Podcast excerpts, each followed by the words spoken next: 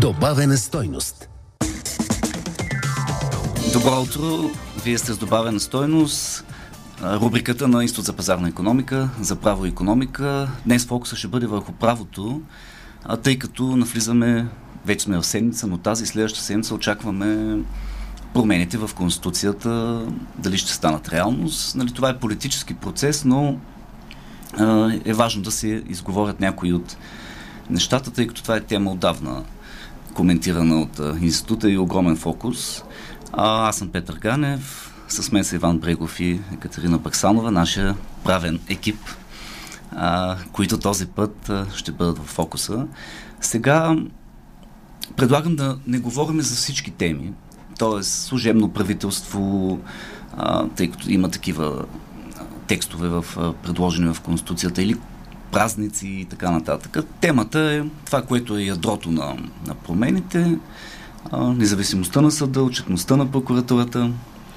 Можем ли с прости думи, а, не съвсем прости, все пак интелигентни, но като на економист, който вчера е бил на колено партия, пък днес е Никол Ден, да обясним, да започнем с това. Иван Брегов ще укрепне ли независимостта на съда с тези промени?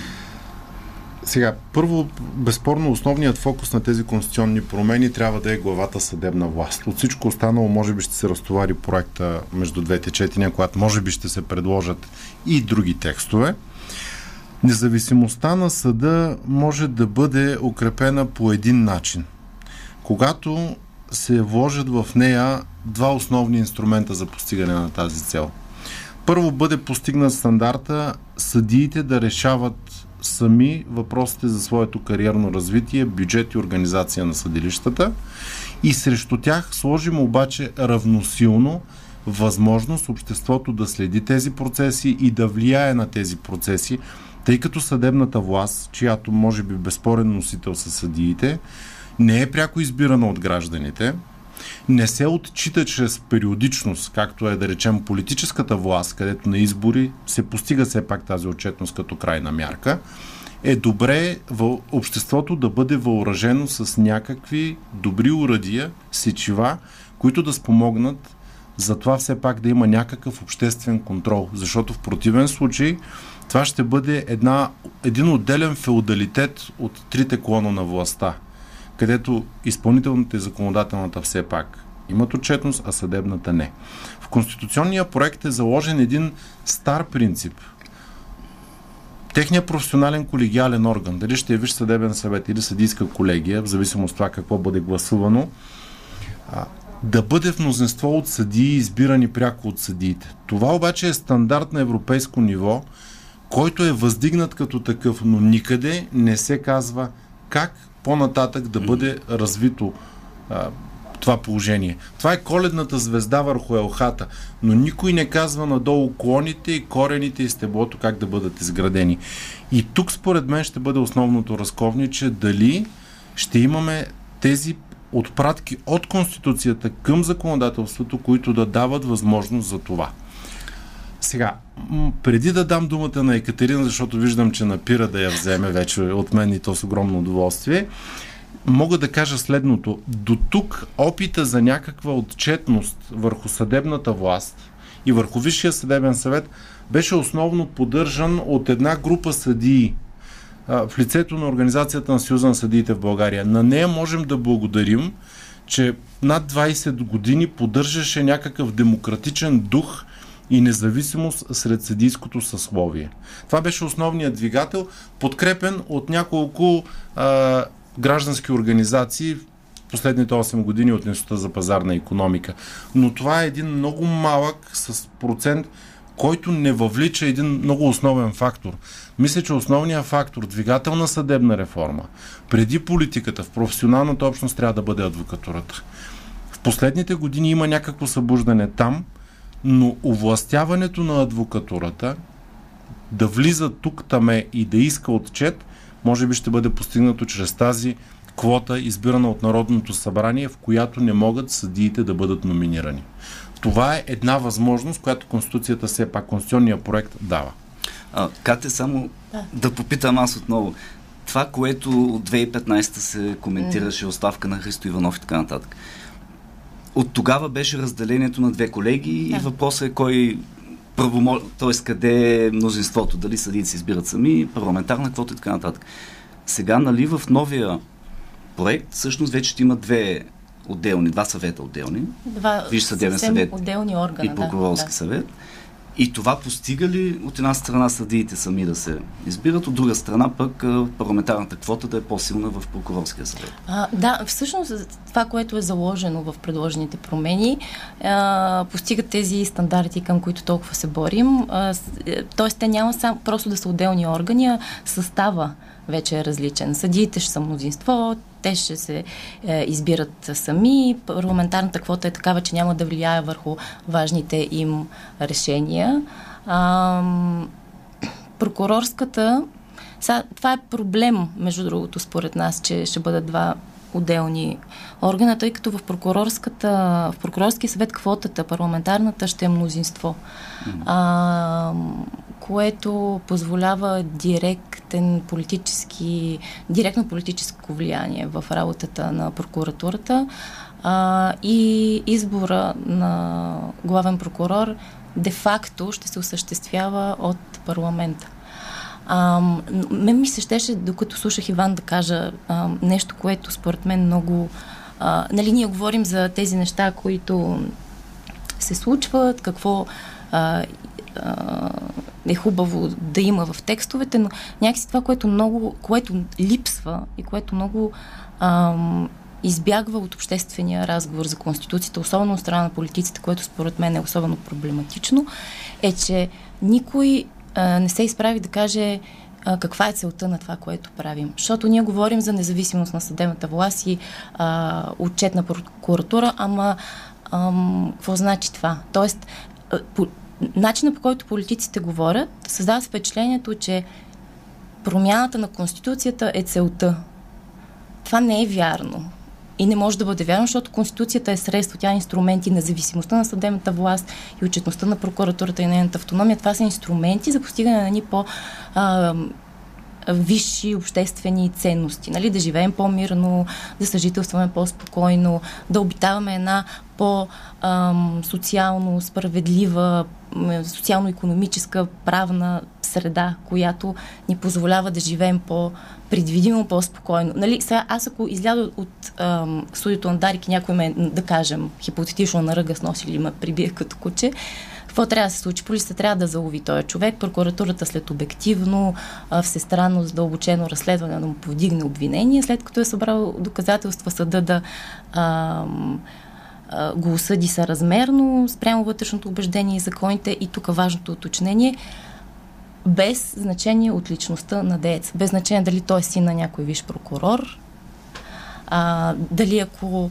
а, подам сигнал за седа, който си прибива жената и тя е с мозъчно, черепно-мозъчна травма, ако е прокурор, дали ще му се повдигне обвинение. Това са случаи, които са се случвали, нали, те са реални, затова ги споменавам. А, Конституцията трябва да направи така, че а, то, личността на този човек да, да няма значение. Всички да се третират равно пред закона. Аз дам пример от наказателното право, но те могат да са и от нали, бизнеса. То може би по, по-важният пример е в посока корупция по висока етажа на властта, то, то, където е много важна също си ролята на главния прокурор. Сега... Какво постига спрямо главния прокурор? Знаете тези промени, ли, тези промени а, намаляват по един или друг начин пряко властта на главния прокурор в прокурорския съвет или колегия и му отнемат някои същностни правомощия по сезирането на Конституционния съд, така че да не може да се противопоставя на определени актове и действия, съобразно неговия статут, каквито наблюдавахме по времето на моя Адаш Иван Гешев, злополучно посрамил името. А, но да се върна на нещо друго, което пак е свързано с прокурорския съвет и колегия. Екатерина отбеляза, че текстовете, предложени в този вариант, дават широка възможност политиците да влияят на избора и на решенията в прокурорския съвет.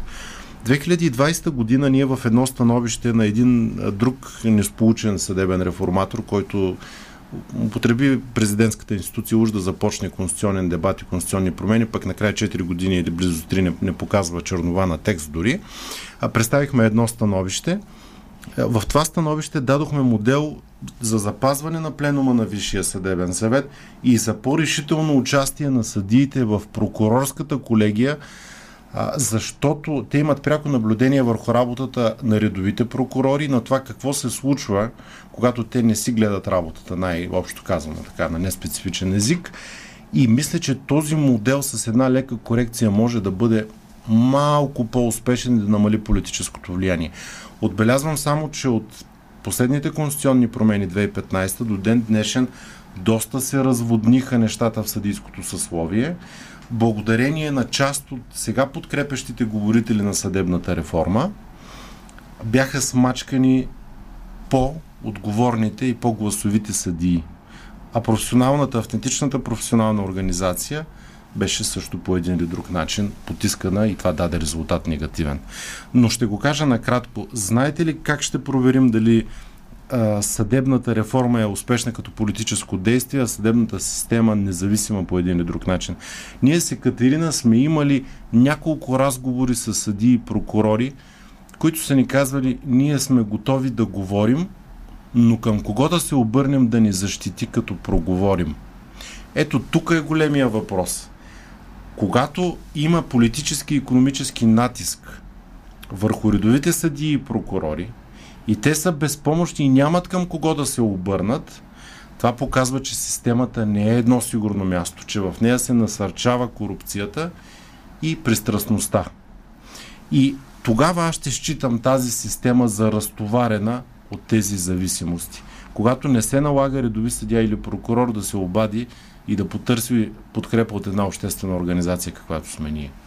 А представете си за гражданите какво е, ако хора облечени с власт нямат на кого да се оплачат и на кого да се опрат. Ако аз страдам по някакъв начин, къде ми отива доверието в институциите? А, Катя, според тебе, ако приемем, че минат тези предложения с фокуса, който коментираме, приключва ли разговора за независимостта на съда и, и бъдеще не, промени ли това е началото? Според мен те първа започва. Освен това не мисля, че тези промени ще минат в този вид. Ам, има, и, има друг проблем е, че сега фокуса пак е само върху Конституцията. Изглежда а, той, той, като се сетим думите на Чулаков, какво беше? Ако не приемем Конституцията, правителството пада и идва Армагедон.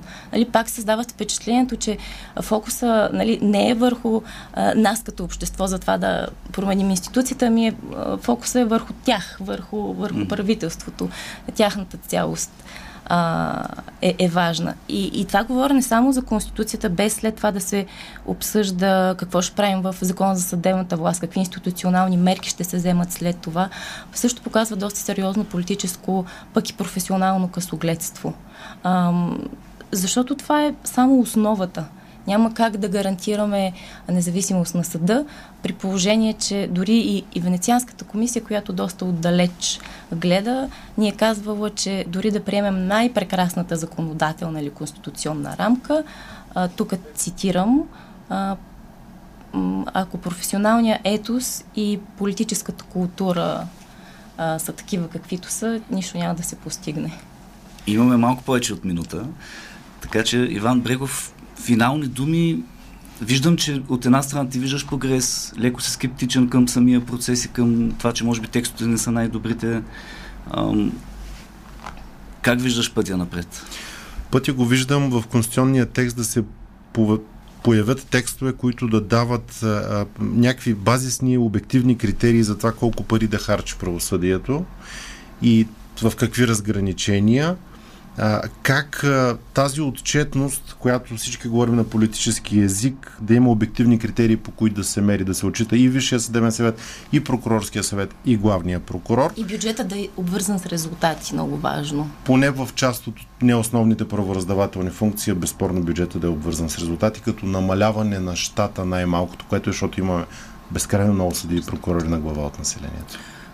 Аз, между другото, от, от друга страна не чувам да се обвърза темата с бюджета на съдебната власт да, и, и Конституция. Ние сме предложили становище, което вчера изпратихме до Народното събрание и липсата на време ни дава възможност само да помолим слушателите и зрителите на Дарик да го потърсят на сайта на института. Там сме описали каквото можем и както можем доста изчерпателно. Добре, Иван Брегов, Катя Баксанова ни обясниха за промените в Конституцията. Всъщност и вчера, докато на различни събития се виждаме, докато с Лъчо Богданов писахме една годишна статия за економиката на България, и повечето хора, с които се виждаме, от бизнес и откъде ли не е, коментират това, идва, има ли криза, какво става с правителството, ще се гласува ли бюджета. Темата за Конституцията, въпреки че от толкова години е назряла и конкретно съдебната власт от 2015 някак си стана скучна, което е странно при заявка, че ще се промени следващите 10 дни. Тото стана повод за политическа легитимация и мисля, че беше злоупотребена по един или друг начин. Злоупотребена и вече няма антагонист. Е, преди имаше Филчев, Цацаров, да. Гешев, Цветанов, сега а, Той има, ми, ми, министър, но не го идентифицират Министъра на правосъдието каза, че а, изпълняващия длъжността е приемлив, така че да.